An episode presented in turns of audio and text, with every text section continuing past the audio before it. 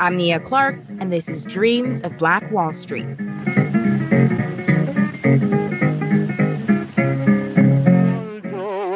on the Mississippi, old Joe works while the white folks play, pulling them boats from dawn till sunset, getting no rest till the judgment day. Let me go away from the Mississippi. Let me go away from the white folks' boast. Show me that stream called the River Jordan.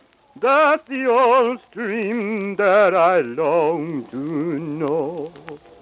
He don't plant cotton and don't plant potatoes, and them that plants them are soon forgotten. But Old Man River, he just keeps rolling along.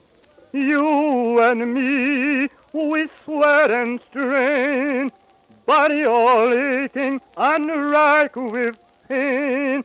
Tote that barge and lift that bill you get a little drunk, then you land in jail.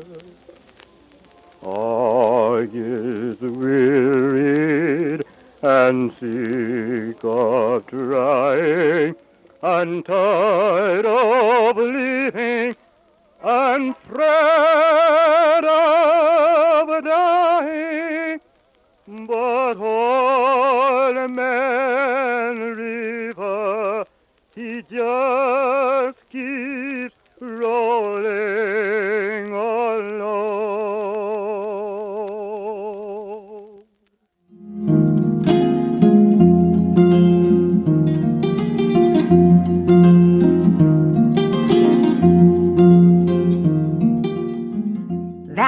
song called Old Man River, sung by a man in Oddfellows Hall, located on the corner of 6th and Brunswick Streets in Wilmington, North Carolina, where there was also a dance hall, a beer garden, and a jukebox.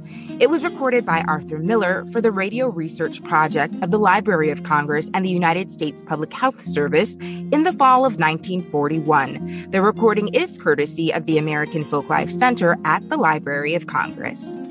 In this episode, we're going to begin our exploration of the community of Durham, North Carolina, in the period following the 1898 white supremacist campaign that led to the Wilmington insurrection and coup d'etat that same year. As I established in the beginning of this season, Durham's Black Wall Street earned it national acclaim from some of the day's esteemed Black leaders, among them Booker T. Washington and W.E.B. Du Bois. In fact, in an article published by Du Bois in January of 1912 titled The Upbuilding of Black Durham The Success of the Negroes and Their Value to a Tolerant and Helpful Southern City, he describes Black Durham as having, quote, a new group economy that characterizes the rise of the Negro American, the closed circle of social intercourse, teaching and preaching, buying and selling, employing and hiring, and even manufacturing, which, because it is confined chiefly to Negroes, escapes the notice of the white world. In all colored groups, one may notice something of this cooperation in church, school, and grocery store. But in Durham, the development has surpassed most other groups and become of economic importance to the whole town. There are, for instance, among the colored people of the town, 15 grocery stores, eight barber shops, seven meat and fish dealers, two drugstores, a shoe store, a haberdashery, and an undertaking establishment. These stores carry stocks averaging, save in the case of the smaller groceries, from 2,000 to $8,000 in value. This differs only in degree from a number of towns, but Black Durham has, in addition to this, developed five manufacturing establishments which turn out mattresses, hosiery, brick, iron article, and dressed lumber. These enterprises represent an investment of more than $50,000. Beyond this, the colored people have a number of financial enterprises, among which are a building and loan association, a real estate company, a bank, and three industrial insurance companies. End quote. In the beginning of the article, Du Bois states that its chief goal is to address what he calls Durham's solution to the race problem. He writes, quote, if now we were considering a single group geographically isolated, this story might end here. But never forget that Durham is in the South and that around these 5,000 Negroes are twice as many whites who own most of the property, dominate the political life exclusively, and form the main current of social life. What now has been the attitude of these people toward the Negroes? In the case of a notable few, it has been sincerely sympathetic and helpful, and in the case of a majority of the whites, it has not been hostile. Of the two attitudes, great as has undoubtedly been the value of the active friendship of the Duke family, General Julian S. Carr, and others, I consider the greatest factor in Durham's development to have been the disposition of the mass of ordinary white citizens of Durham to say, hands off, give them a chance, don't interfere.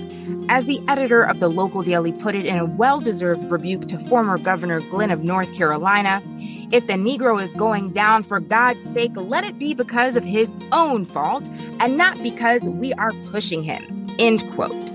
Du Bois goes on to praise Washington Duke for coming up with the idea to build a monument to ex slaves on Trinity College campus, and the Duke family for donating money and materials when Durham's black leaders later turned it into a hospital. Du Bois then praises other white leaders, business owners, and Southern philanthropists. Quote, but all this aid is as nothing beside that more general spirit which allows a black contractor to bid on equal terms with a white, which affords fair police protection and reasonable justice in court, which grants substantial courtesy and consideration on the street and in the press, and which in general says, hands off, don't hinder, let them grow.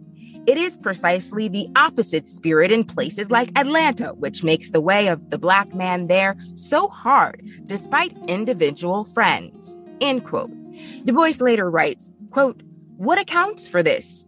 I may be overemphasizing facts, but I think not when I answer in a word Trinity College the influence of a Southern institution of learning of high ideals, with a president and professors who have dared to speak out for justice toward Black men, with a quarterly journal, the learning and Catholicism of which is well known. This has made white Durham willing to see Black Durham rise without organizing mobs or secret societies to keep the N words down. End quote. Now, I'm going to pause here because it must be noted that one of the things that is often lost in conversations about Durham's Black Wall Street is how much the growth of the city's Black community was influenced by the Wilmington Massacre, an extreme example of the subjugation and abuse of Blacks in the Jim Crow South.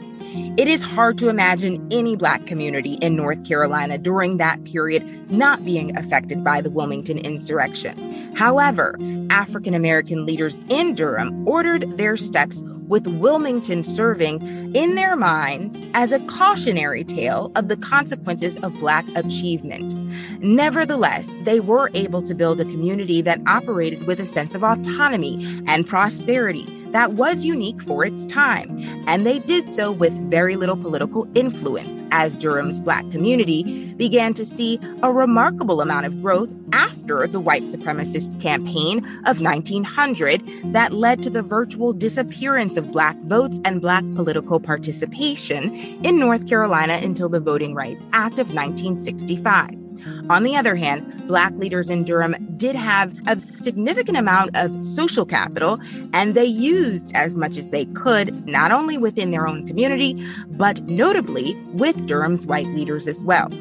In the absence of real political representation, Durham's Black leaders became de facto spokesmen and unelected civil servants of their mm-hmm. community and negotiated with white business and political leaders in Durham and throughout the state as such.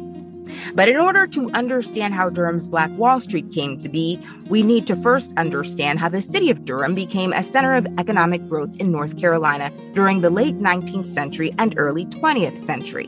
To do that, we'll turn to someone who has spent a large part of his career studying the history and economics of Durham. Duke University professor emeritus Robert Korstad.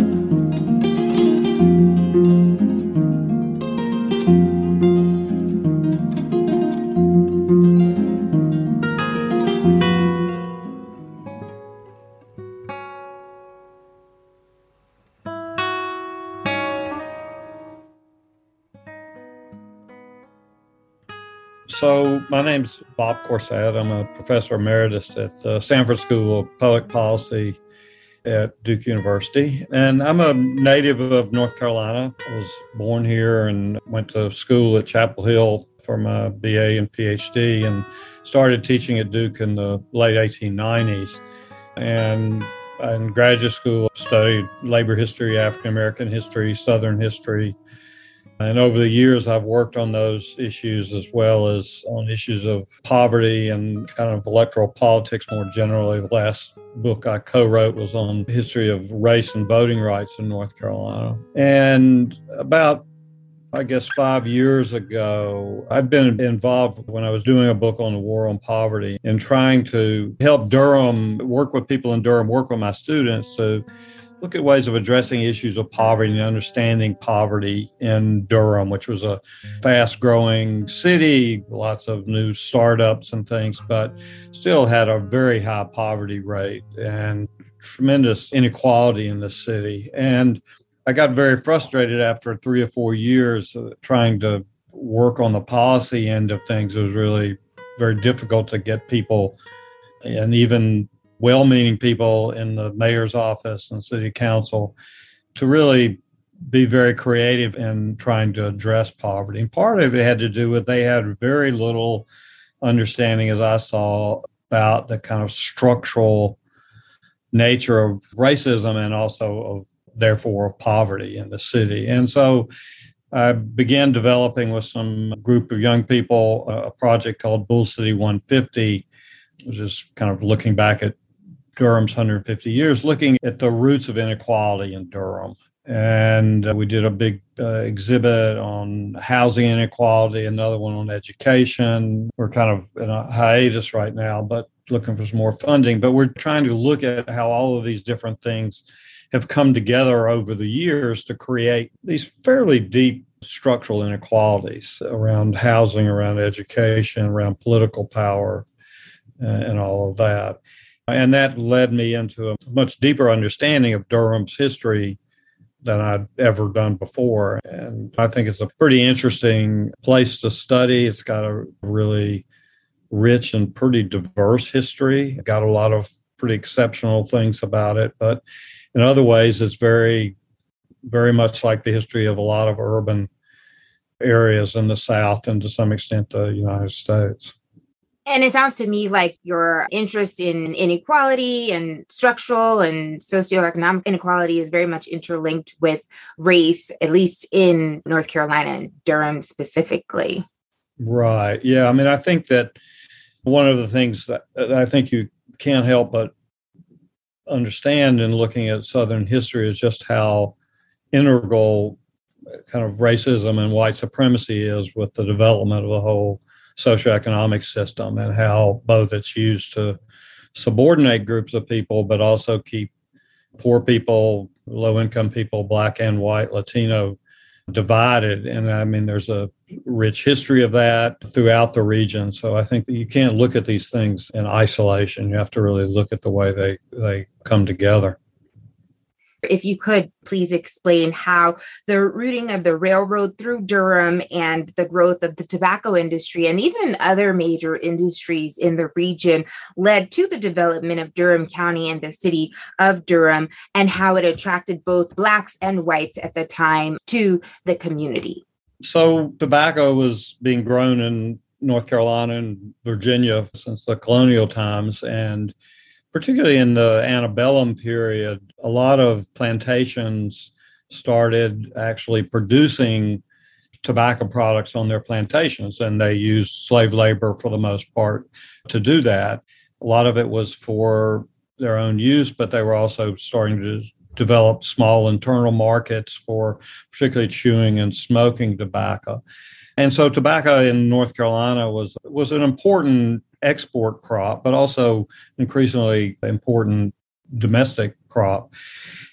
And after the Civil War, there was a kind of increased demand for tobacco products, which happens with war very often. And the kind of new types of tobacco, the bright leaf tobaccos that were being grown in North Carolina, were actually very popular as, particularly as smoking tobacco. And the war kind of introduced a lot of soldiers to this new kind of tobacco. And so there was a growing demand, and there were a bunch of farmers and actually people who had worked on plantations producing tobacco products who were near at hand. And in a way, the industry just kind of grew up. There wasn't very much else going on. There was a tremendous amount of destruction. You could plant a crop of tobacco in, in six months and you didn't have to build factories and for the most part for it. So you had some farmers who could grow tobacco. They had some experience making products. They had a supply of almost entirely African American workers from Virginia and North Carolina who knew how to process this stuff. And Durham was one of uh, a number of market towns that kind of grew up in that post Civil War period which attracted some of these entrepreneurs. It attracted the workers, and it, it, wasn't somebody doing it in isolation. There were like dozens of people in each one of these towns, whether it was Richmond or Danville, Virginia, or Winston-Salem, or Durham, North Carolina. There were dozens of these people kind of working side by side, and they were both buying from local farmers, but they were also bringing in workers off of those farms, most of whom had very few options other than sharecropping of farm labor of, of some sort. And the communities kind of grew organically like that. So there was a labor force, there was a demand for the tobacco products increasingly nationally. You had the railroads that were built through Durham, connected Durham to both supplies of tobacco, but also to markets for their tobacco in, in all of these cities, the tobacco industry was really the spur of economic growth and development in that first 20, 30 years after the Civil War. And this was around the 1850s or before that? So it really starts, say, 1865, 66. And I would say in all of these towns in Durham. And, you know, by 1880, I mean, we're only talking 15 years probably, this was a pretty booming tobacco town with hundreds of workers producing quite a bit of, of tobacco products.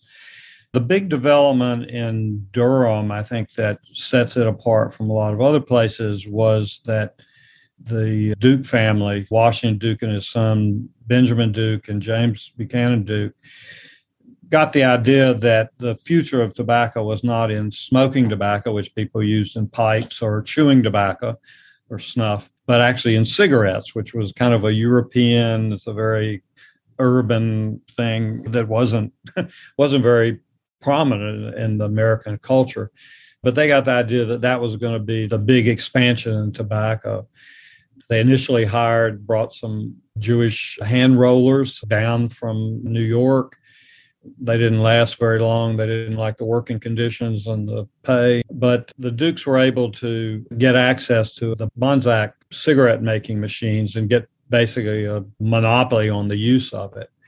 And so they could go from having workers make hundreds of cigarettes a day to literally making millions of cigarettes a day selling tobacco was a lot about promotion and advertising, and it already had been. So there was already a culture of, you know, there were hundreds of kinds of smoking and chewing tobacco. Everything had its own little name and special attraction and stuff. And so they just applied a lot of that kind of know how to cigarettes and were able to really begin to develop a national market for their products. And by 1890, it was one of the the largest industries in the country, and the Dukes and their, their associates and a lot of people in Durham had made uh, huge, huge profits out of it.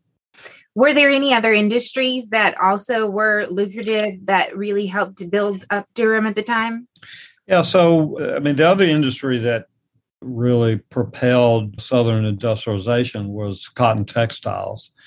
Again, an industry that had its development in the antebellum period was seized upon in the aftermath of Civil War as a way of industrializing and kind of creating opportunity in the South. Textiles didn't require a lot, huge capital investment. The labor to run the textile mills wasn't that sophisticated. And so there was growth and kind of small and initially in these rural countrysides along the rivers in North and South Carolina. And eventually they move into Durham. And the Dukes and others in Durham pick up by the 1880s, 1890s. They've got all this extra capital for one thing that they're realizing from the tobacco industry that they need to invest. I mean, there's only so many cigarettes that people can smoke. and so the textile industry was a great outlay place to invest their capital. And so in Durham, they invest in a uh, number of textile mills and also hosiery mills that get built. And those really, up until the turn of the century, those two industries really grow up side by side. And again, that's true in Winston-Salem. It's true in places like Danville. These tobacco towns, there were largely tobacco and textile towns. And so that just kind of increases the wealth. And one of the things that that does is brings increasing number of white workers into Durham because the textile industry for a whole variety of complicated reasons was almost entirely white labor.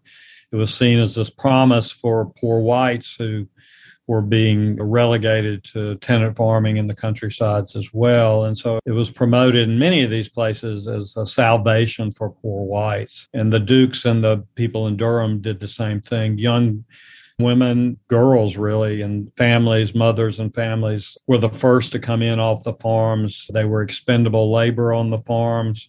They could be sent into town to work while the men still tried to make a go of it, growing tobacco, cotton, corn, whatever they were growing. And I'm assuming uh, as African Americans started to be attracted to the area because of the opportunity for employment, they started to compete with white labor. Is that correct? Well, uh, actually, African Americans were the first workers to come into Durham because they had the skills, particularly in the processing of tobacco leaf, and the stemming and drying, all, all the things that gets tobacco ready to be actually processed as smoking and chewing tobacco. And with the introduction of cigarettes, again, because they were machine jobs, they were kind of reserved for whites. But that's kind of a later development. So the initial movement of people off the land into Durham was almost entirely African Americans because those were the people who had the skills and the the knowledge to work the tobacco as whites come into the industry and move into textiles, the industries remain racially very segregated and very segmented. The jobs of preparing the tobacco, the dirtiest, the hardest kind of jobs were held by African American men and women. Women predominated because of the hand stemming that was required.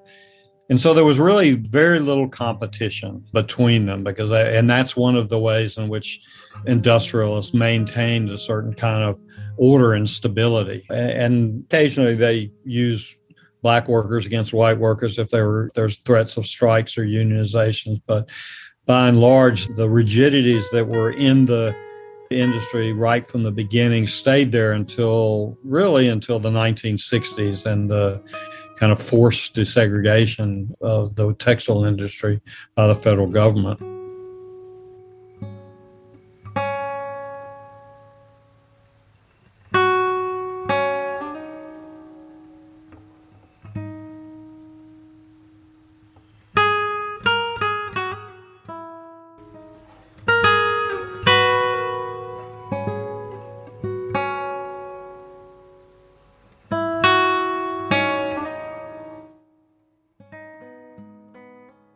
Daniel Spaulding was born in 1773 in Duplin County. Served for a time as a slave to Samuel Swindell. Was officially freed 1825. He married Edith Delta Jacobs, an Indian born in 1786. He farmed and distilled turpentine, two typical industries of the time, on land that he owned as early as 1817 near Slade Swamp. They were the parents of ten children, nine sons and one daughter. To the nine sons and one daughter combined, 83 children were born. That's a brief statement on his background. Now that's your. Edith Spalding, I mean, uh, Ben Spalding is the first known Spalding. Okay. I am the fifth generation from Ben. Okay.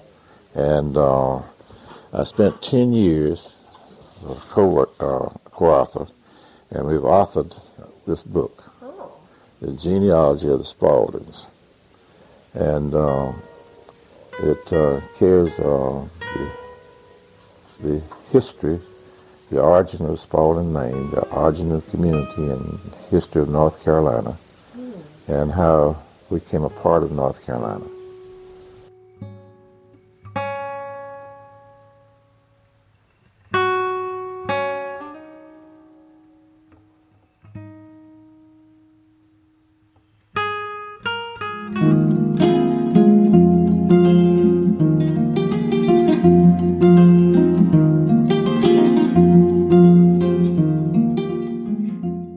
Just listening to part of an interview with John Andrew Spalding. Spalding was recounting some of the history of the early life of his ancestor, Benjamin Spalding. Born into slavery in 1786 as the son of a white plantation owner, Benjamin Spalding was legally freed as a young man in 1825 by manumission papers filed in Columbus County, North Carolina courts though earlier census records indicate he may have lived as a freeman for years prior to that date, according to his biography from the Benjamin and Edith Spalding Descendants Association. Benjamin married Edith Delphia Freeman Spalding, who was a Native American from Bladen County, also born in 1786. Benjamin and Edith acquired land as well as a mill in Farmers Union where they became skilled farmers and turpentine distillers. The Spaldings had nine children and more than 80 grandchildren. Benjamin and Edith, along with their extended family, helped establish a quote, free, independent, and self sustaining community with a school and church on their land prior to the Civil War, end quote. After the Civil War, the family became politically active. Their son John was elected as the first county commissioner of color in Bladen County in 1868. In the previous episode, journalist and Pulitzer Prize winning author David Zucchino talked about George Henry White, the last African American person to serve in Congress in the 19th century, making him the last Black U.S. congressman of the Jim Crow era. You might recall that White, an attorney and later a banker, was the Republican U.S. Congressman from North Carolina between 1897 and 1901, while George Henry White was also the step grandson of Benjamin and Edith Spalding. White was born in Rosindale, North Carolina in 1852 to a mother who was enslaved and a father named Wiley Franklin White, who was a free person of color and a farmer. In 1857, George's father married Mary Anna Spalding, a granddaughter of Benjamin Spalding. In the previous episode, I explained that after White was forced out of his seat in the U.S. Congress due to North Carolina's Jim Crow laws, he relocated to Philadelphia, where he became a prominent business leader. He also founded the town of Whitesboro, New Jersey, as a community in which African American families could have a chance to seek opportunities for independence and success, such as owning land, becoming entrepreneurs, and educating their children. The town became a symbol for Black self sufficiency and achievement. Turns out, a few other Spalding family members are pioneers of Durham's Black Wall Street. They include Benjamin and Edith Spalding's grandson, Dr. Aaron McDuffie Moore, as well as Moore's nephew, Charles Clinton Spalding, or C.C. Spalding as he was known.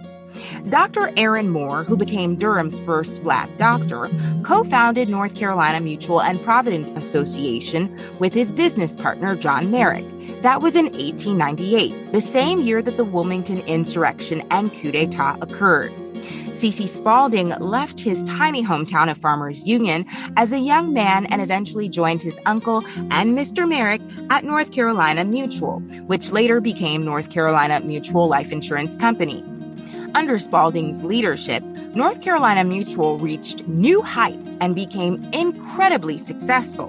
The street it was located on in Durham Parrish Street, became known as Black Wall Street. The pioneers of Durham's Black Wall Street also co founded and helped grow Mechanics and Farmers Bank, Lincoln Hospital, and so many other entities and businesses that Durham eventually came to be known as the capital of the black middle class. The men, their business partners, and families helped create countless opportunities for African Americans in Durham that were virtually unparalleled during the Jim Crow era in the Jim Crow South. In the article written by W.E.B. Du Bois, I quoted earlier, he summarizes Durham by writing the following quote, but let the future lay its own ghosts. Today, there is a singular group in Durham where a black man may get up in the morning from a mattress made by black men in a house which a black man built out of lumber, which black men cut and planned. He may put on a suit which he bought at a colored haberdashery and socks knit at a colored mill. He may cook victuals from a colored grocery on a stove which black men fashioned. He may earn his living working for colored men, be sick in a colored hospital, and buried from a colored church. And the Negro Insurance Society will pay his widow enough to keep his children in a colored school. This is surely progress. End quote. Again, all of this happened after black men essentially lost the vote in North Carolina due to the restrictive suffrage amendment to North Carolina's constitution, corruption, as well as violence. This is important to keep in mind as we explore the ways African American leaders and community members had to organize in order to survive and even thrive without the ability to have any significant political voice after 1900. As an aside, one of the Spaulding family's most famous modern descendants includes Stedman Graham, the longtime companion to media tycoon Oprah Winfrey. This interview with Spaulding descendant John Andrew White is part of the Duke University John Hope Franklin Research Center Behind the Veil project which is a selection of recorded oral history interviews chronicling African American life during the age of legal segregation in the American South from the 1890s to the 1950s. This interview and all interviews from the Behind the Veil project that you hear on this season of Dreams of Black Wall Street are courtesy of the Rubenstein Rare Book and Manuscript Library at Duke University. Next, we'll hear from John Andrew Spaulding recounting some of his Spaulding family history, including that of former Congressman George Henry White. After that, we'll return to our conversation with Professor Korstad, who will introduce us to some of the other pioneers of Durham's Black Wall Street.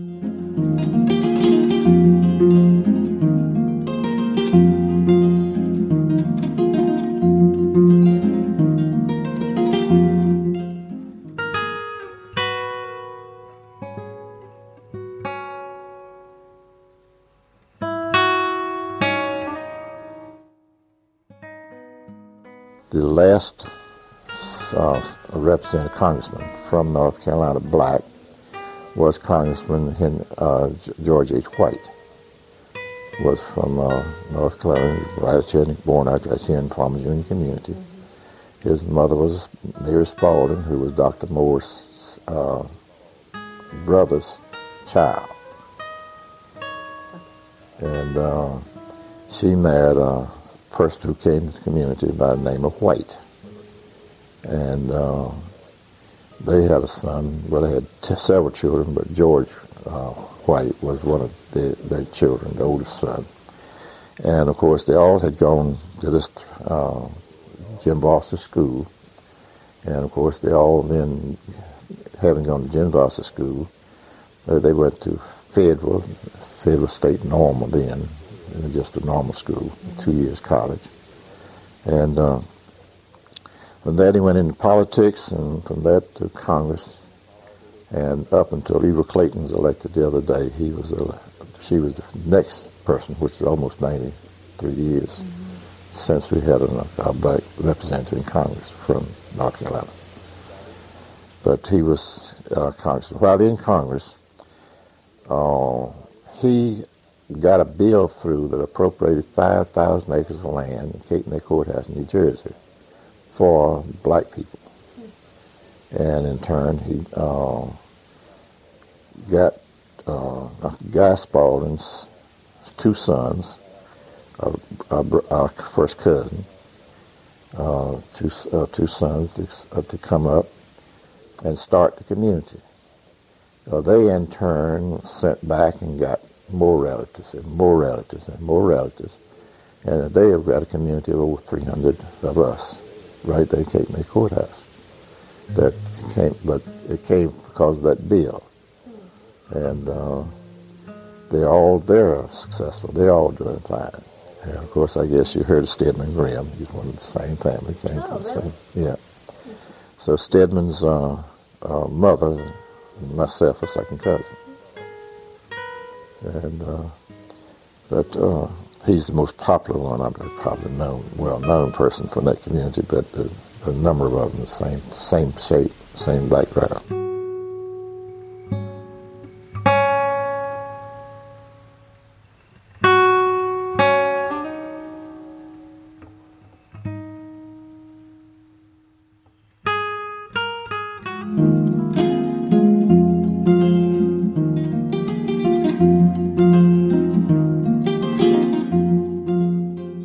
Of this episode, I alluded to the difficulty of community building in the Jim Crow South with little to no political voice.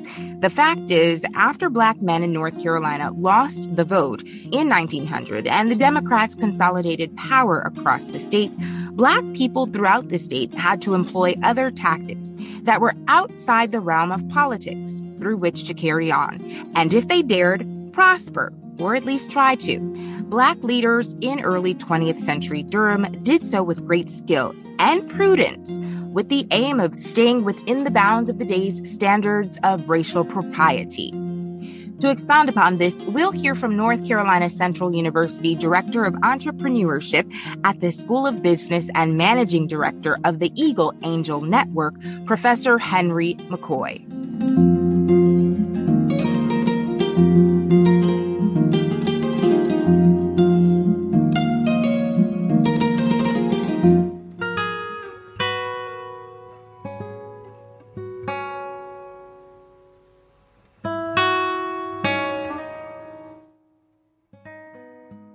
Think certainly there's evidence that the Duke family were very critical in terms of helping Black entrepreneurship in the community. However, there's also evidence that you know it wasn't a paternalistic situation where you know the black folks didn't really know what to do, and so they, they always had to run to the Duke family.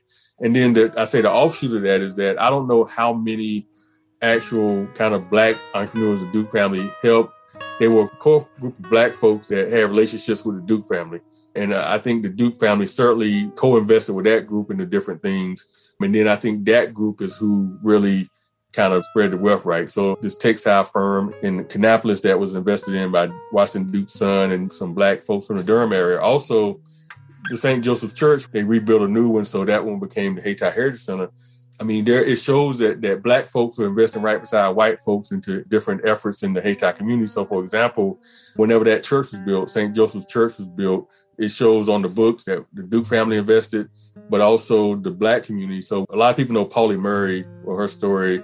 So anyway, Pauli Murray's grandfather, Robert Fitzgerald, was like the largest brickmaker in Durham. So if John Merrick is the father of, black entrepreneurship in Durham, Robert Fitzgerald is like the grandfather. He was older than uh, John Merrick, and he made the bricks for most of the white-owned factories that got built in Durham. So he made a lot of money. He also donated bricks to the old St. Joseph's Church. So it really was a collaboration between the black and white folks. It wasn't the same kind of paternalistic aspect where, you know, black folks showing up and begging. It was really co-investment. So even like Lincoln Hospital, Dr. Aaron Moore, who was the first black doctor in Durham, he was a co-founder of NC Mutual.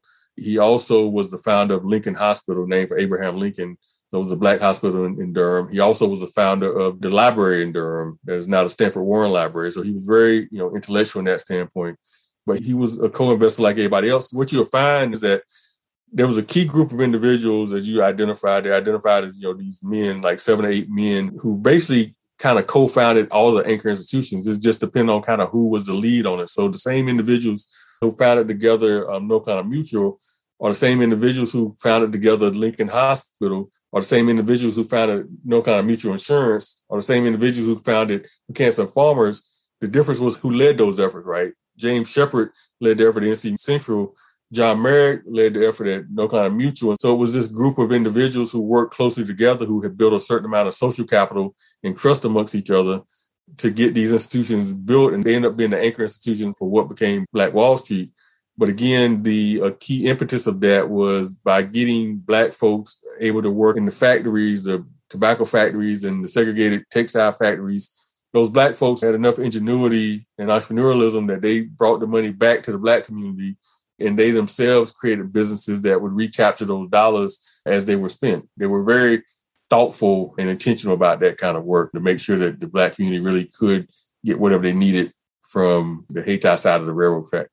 John Merrick, Dr. Aaron Moore, there was W.G. Pearson, there was James Shepard, like I said, Robert Fitzgerald, he was older than them, so he was kind of there, but then, you know, he passed away. So it was that kind of core group and those individuals, like I said, CC Spaulding was Dr. Aaron Moore's nephew who came and, and took over North Carolina Mutual. And so those individuals, again, had their own particular kind of area of focus. And so North Carolina Central University is the first publicly supported liberal arts HBCU in the country, right? And so it started out as a religious school. James Shepard started that. So if you look at the articles in incorporation, you have like James Shepard on the top, or you, you have Aaron Moore, you have John Merrick, all these kind of folks underneath it. One of the interesting things about it is when you look back at kind of an origin story, I always find this fascinating. A lot of the origin story goes back to Shaw University in Raleigh many of these individuals, many of them graduated from Shaw. Shaw had a medical school at one point, and so you know that's where Dr. Aaron Moore came from. W.G. Pearson, he was actually an educator. So he became known as kind of the first Black superintendent of schools. So he's the one that helped negotiate school situations in, in the city uh, with the white folks. And so they, they really all worked together in a, in a very efficient way. They trusted each other. They built social capital, which speaks a lot to that idea of getting to know people. You know, one of those kind of little known stories that doesn't get told all the time is that there was actually a situation where a young man showed up in Durham at some point, a young African American who was, you know, really a fast talker. He talked about how he could do this, he could do that. And this group of collaborators came together and they actually invested in him to create like a venture capital fund and investment bank kind of situation to add to the ecosystem. So, you know, these are all the most prominent black folks in Durham. They invested in this young man. And so this goes on for a couple of years. And he, this young man is running two entities, you know, collecting money and investing in businesses. Well, one day he disappeared. He just totally disappeared uh, along with all the money. You know, the interesting thing about it is, I mean, they lost a ton of money in that in that situation. Again, this guy that showed up from out of town and sweet talked everybody, took over these businesses, and then disappeared all the money.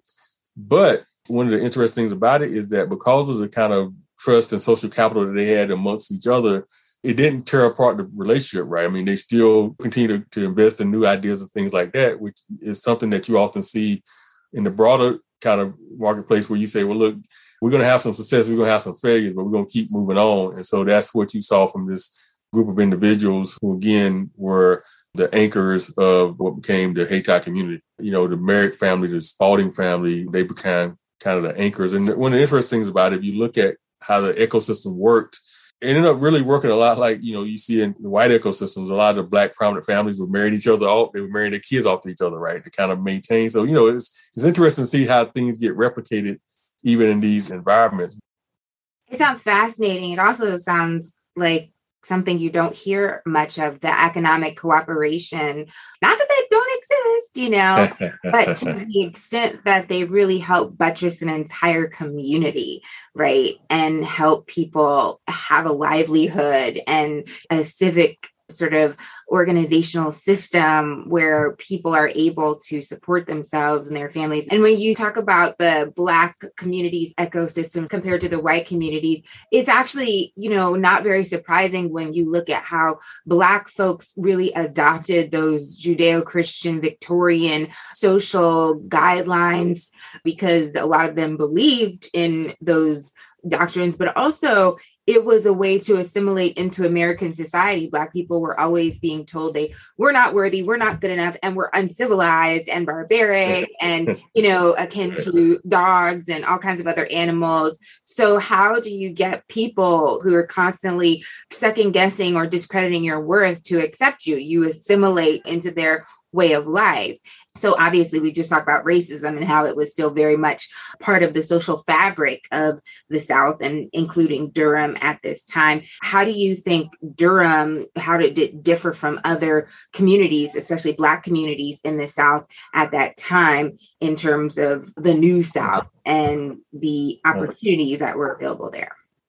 I think a couple things. I think it, it's important. It is. important. I mean, you know, people romanticize things all the time, right? Most of us do. You know, you look back at relationships and you think about the good stuff and not always the bad stuff, unless everything was bad. So I think the same thing happens in, in these kind of stories, right? You hear about, you know, kind of what it was. And I always tell people that, you know, it, there was a lot of suffering in the community because it, was still black folks in the South, right? So let's not kind of forget that. And you know, there was a lot of squalor and a lot of poverty and things of that nature.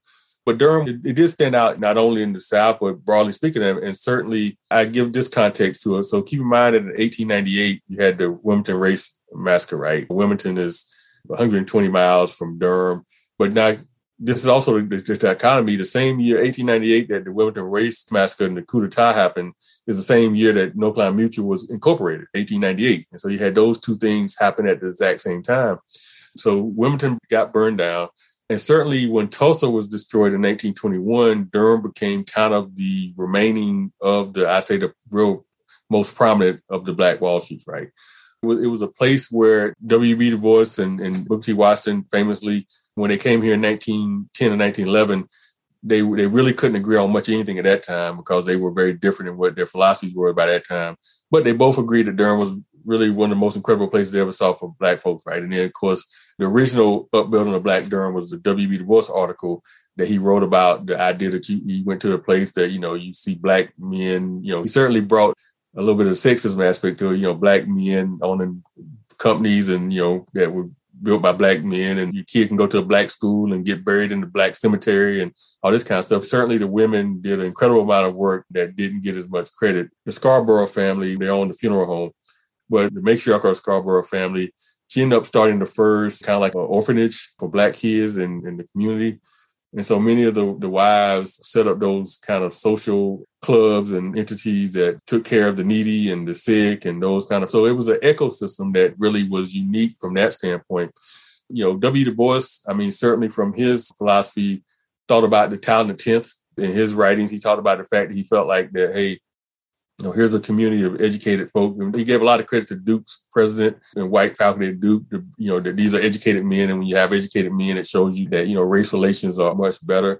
James Shepard, who again was the founder of North Carolina Central, he had a quote one time that says something to the extent that he felt like every black person should have some aspect of education and entrepreneurship. And so, partly, I think what attracted both of Du Bois, uh, Booker T. Washington, is that Durham Hayti had kind of both of those things, right? It had both this kind of education anchor with the W. Du Bois and had this entrepreneurial aspect, which was Booker T. Washington. And so, anyway, I think that there's a decent amount of credit that probably should go to the Duke family as well. And part of that is that Durham at the time, you know, in the early part of the 19th century, you know, we we in Jim Crow South. We got the Great Migration, six million black folks getting out of Dodge to go up north, you know, which is how we end up with all these, you know, family members across the United States, where everybody grandma lived in, you know, from North Carolina or South Carolina. I mean, but black folks were actually coming to Durham, right? So Durham was a net gainer for black folks.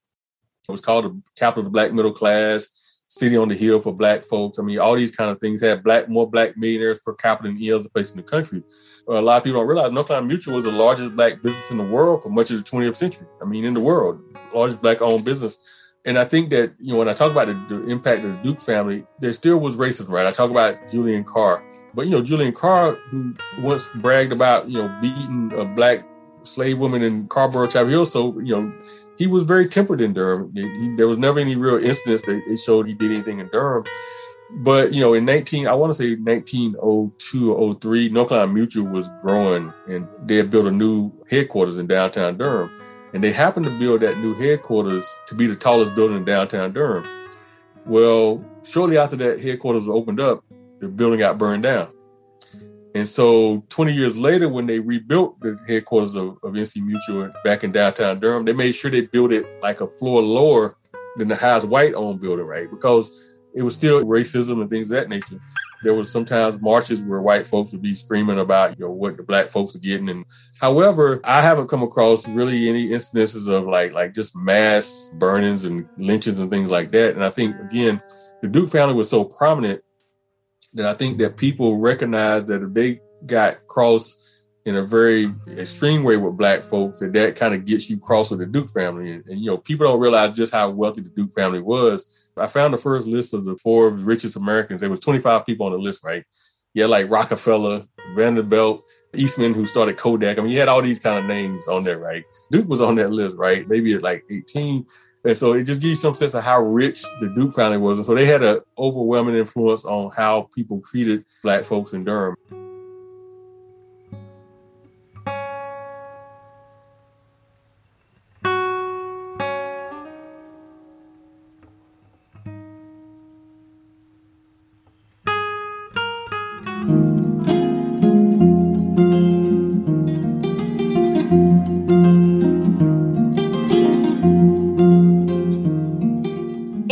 Episode, we'll continue our exploration into Durham's Black Wall Street. Be sure to rate, review, and subscribe to this podcast on iTunes or on your favorite podcast platform, especially if you really like and are interested in what you hear. This is super important because it really helps us get the word out about this history and the work that we are doing. I'd also like to recommend another podcast, as I often do on this podcast, for my history buffs or those who have an interest. It's called Beyond the Big Screen. I'd explain what it is, but why not hear from the host himself?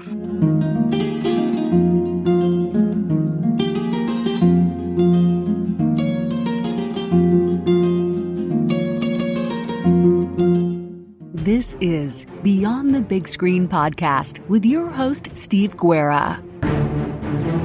In this podcast, we will do exactly what the name of the podcast suggests. We will go beyond the big screen, by which I mean we will search for the real background, context, and true story behind movies.